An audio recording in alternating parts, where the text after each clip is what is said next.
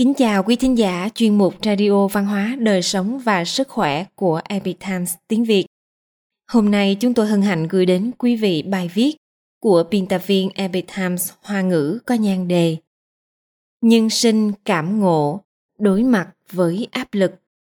Bài viết được dịch giả Bảo An chuyển ngữ từ bản gốc của Epic Times Hoa ngữ. Mời quý vị cùng lắng nghe. Mấy ngày trước, tôi bất ngờ phát hiện cây táo cằn cỗi trồng trong chậu cây cảnh dưới mái hiên nhà anh hàng xóm. Sau một thời gian dài đã ra trái. Nhìn những chùm táo nặng trĩu đung đưa trên cành trông thật thích mắt. Tất nhiên mùa màng bội thu là nhờ chủ nhân của nó đã tận tình chăm sóc. Chẳng trách anh hàng xóm rất vui mừng, mặt mày hớn hở. Vừa trò chuyện, anh vừa dẫn tôi đi xem sự khác biệt giữa nơi có ánh nắng và nơi trong bóng râm. Những trái táo dường như đều vươn về hướng tây. Nơi có ánh nắng chiếu rọi, ngược lại trong bóng râm. Nơi không phải chịu sự khắc nghiệt của sương gió, mưa lạnh thì lại có rất ít trái. Rõ ràng chịu đựng áp lực khác nhau, kết quả cũng khác nhau một trời một vực. Trong cuộc sống hàng ngày khó khăn và áp lực, dường như luôn thường trực. Nhưng đa phần chúng ta lại chỉ thích được an nhàn, thoải mái, tự do, tự tại. Khi áp lực kéo dài, khiến chúng ta mệt mỏi, kiệt sức. Cũng là lúc bắt đầu của sự mất cân bằng về thể chất và tinh thần.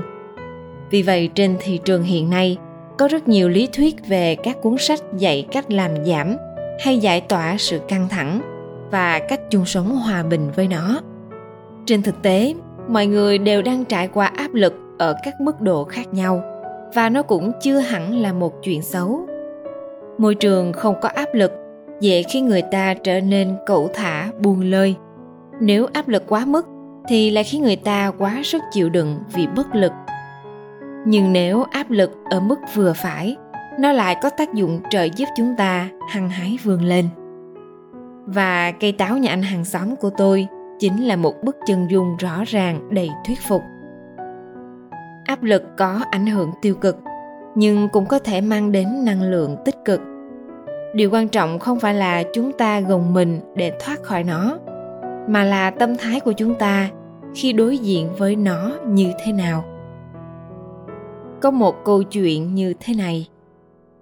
Trong lớp học cô giáo cầm một ly nước lên và hỏi theo các em ly nước này nặng bao nhiêu rất nhiều câu trả lời được đưa ra có em nói 200 gram, có em nói 300 gram.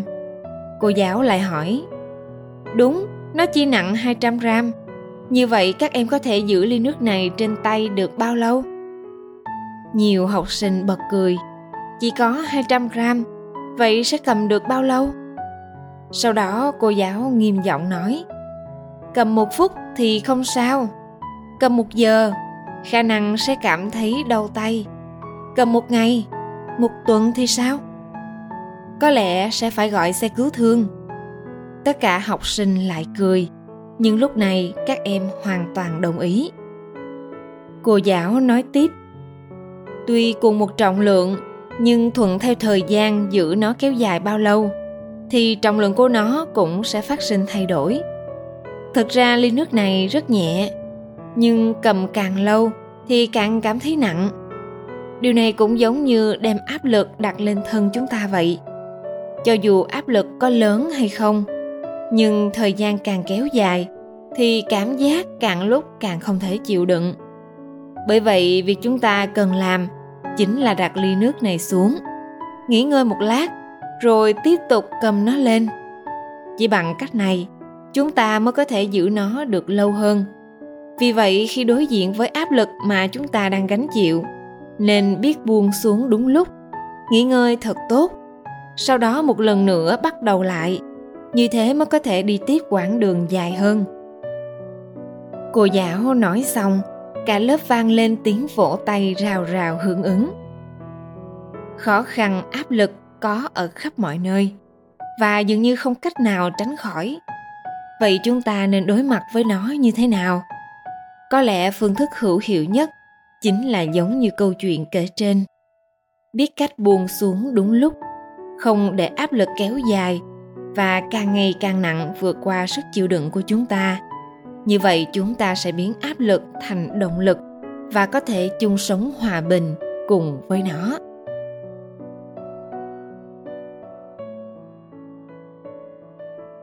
Quý thính giả thân mến chuyên mục radio văn hóa đời sống và sức khỏe của epic times tiếng việt đến đây là hết để đọc các bài viết khác của chúng tôi quý vị có thể truy cập vào trang web epictimesviet.com. Cảm ơn quý vị đã lắng nghe, quan tâm và ghi danh theo dõi kênh. Mến chào tạm biệt và hẹn gặp lại quý vị trong chương trình lần sau. Kính chúc mọi điều bình an và tốt lành tới quý vị cùng người thân.